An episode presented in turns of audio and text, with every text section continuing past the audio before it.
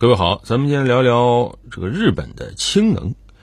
呃，当前全球很多国家啊，它有一定的能源焦虑，在这个时候呢，呃，就有一些目光关注到了日本的氢能社会到底建的怎么样了。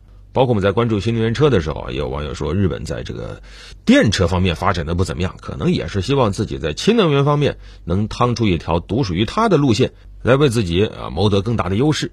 实际上，日本是在二零一一年福岛核事故以后，当时日本首相安倍晋三提出了氢能社会的构想啊。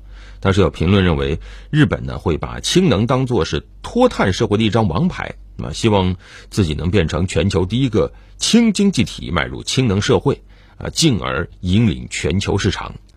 而如果再往前看，日本对氢能的关注和开发，那可以追溯到上世纪七十年代啊，当时石油危机的爆发啊，让非常依赖于国际石油的日本一下子警醒了啊，就开始采取一系列的节能措施，重视新能源。而氢能在那个时候就作为一条技术路线受到关注。那现在来看，这开发也有接近半个世纪了，那到底怎么样啊？我们先看一看，实际上日本这些年。呃，走了哪些台阶呢？在一九七三年的时候，当时日本成立了氢能源协会，出台了一系列的计划，包括什么阳光计划、月光计划等等，啊跟动画片似的。那当时主要是依托大学、企业在开展各种氢的技术的研发，比如说液化储氢法呀、有机化学氢化物法呀等等。丰田呢，也是在上世纪九十年代开始启动氢燃料电池汽车的研发的。那个时候，日本的能源转型的重点。实际上还没有放在氢上面，更多的放在核电和液化天然气上啊。核电呢强调的是能源自立，而液化天然气怎么样也比煤炭、石油要清洁一些啊。但是在二零一一年福岛核事故以后，日本的这个核电呢就出现了大的转向，基本上这条路就要放弃了。而重启煤电了以后呢，导致日本的能源转型也基本上停滞。那在这个时候，也难怪二零一一年日本又提出了氢能社会。那提出氢能社会之后呢，实际上又过两年，在二零一四年左右，基本上开始启动氢能实用化。啊，二零一七年启动氢能基本战略，二零一九年开始制定氢能燃料电池技术开发战略等等。啊，再加上那几年碳中和是国际热门话题，所以日本实际上这几年在氢能方面的应用确实是在不断的提速的。你包括在去年还把二零二零年发布的绿色增长战略调整为了二零五零碳中和绿色增长战略，还发布了第六次能源基本计划等等啊。日本说要建立国际氢能供应链，来推动氢能的应用、氢能的生产方式转型等等。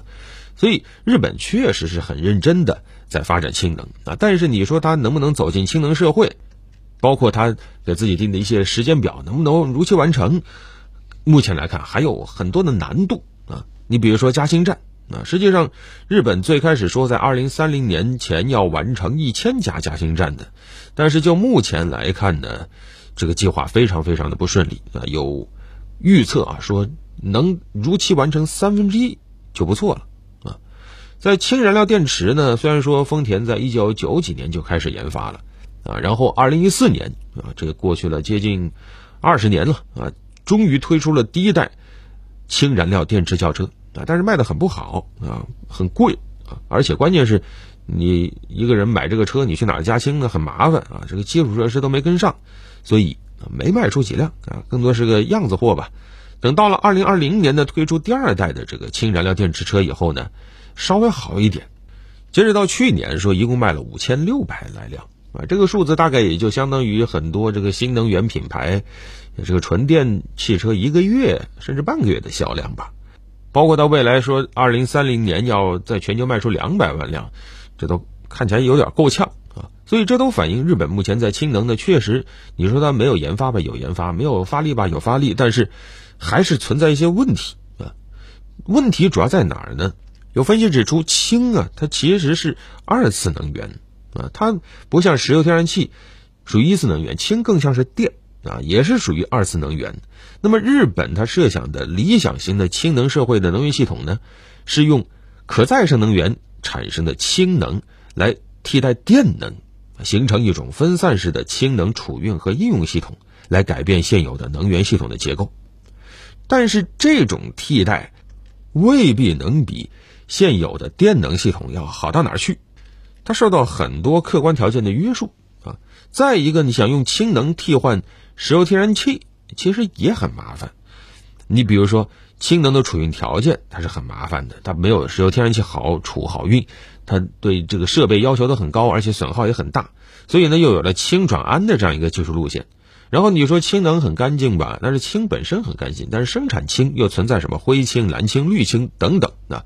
你真正想干净，那成本又很高，而且呢，日本本土它又缺乏新能源制氢的这种客观条件，所以实际上绿氢基本上都靠进口，那还是跟石油天然气差不多。而如果是什么灰氢、蓝氢，那碳排放也是很厉害的。当然，日本对未来的氢呢，依然是寄予厚望啊。你比如说，现在还在考虑开发氢内燃机汽车呀。现在又在围绕着卡罗拉啊，在做相关的实验啊，把它改装成烧氢的。然后呢，还有开发什么氢能的火车啊、船啊、飞机啊。你像川崎重工啊，就在开发氢动力飞机的一些技术。然后呢，开发氢能的作业机械，什么农机拖拉机、卡车啊啊。再一个就是探索用氢气发电。你像三菱重工正在开发核电制氢，然后还有其他方面的一些尝试啊，包括国际氢能供应链的这种搭建啊，从这儿运氢，从那儿运氢，什么美国、加拿大往日本运氢。但是目前呢，业内对日本有一个观察，就是日本好像雄心勃勃啊，想主导氢能产业的，包括国际标准化呀、市场创造啊等等。但是这个能力啊，很多人是质疑的。你像日本以前在半导体技术上也领先过呀，但是后来呃，结果规则制定还是被欧美抢走了啊。那在氢能方面能打翻身仗吗？啊，也够呛啊。能源转型是件很不容易的事情啊，方方面面都要一起行动啊。有些国家可能体量还是有限，资源有限。啊，那这个时候，他对于未来就难免不得不做选择题。那选择就有选对的时候，也有选错的时候啊。而这个时候，大国的优势就体现出来了啊，资源丰富，实力强大，加上国家整体的规划布局，就可以不做选择题啊，我全要，全都发展，这不挺好的吗？好了，本期就聊这么多。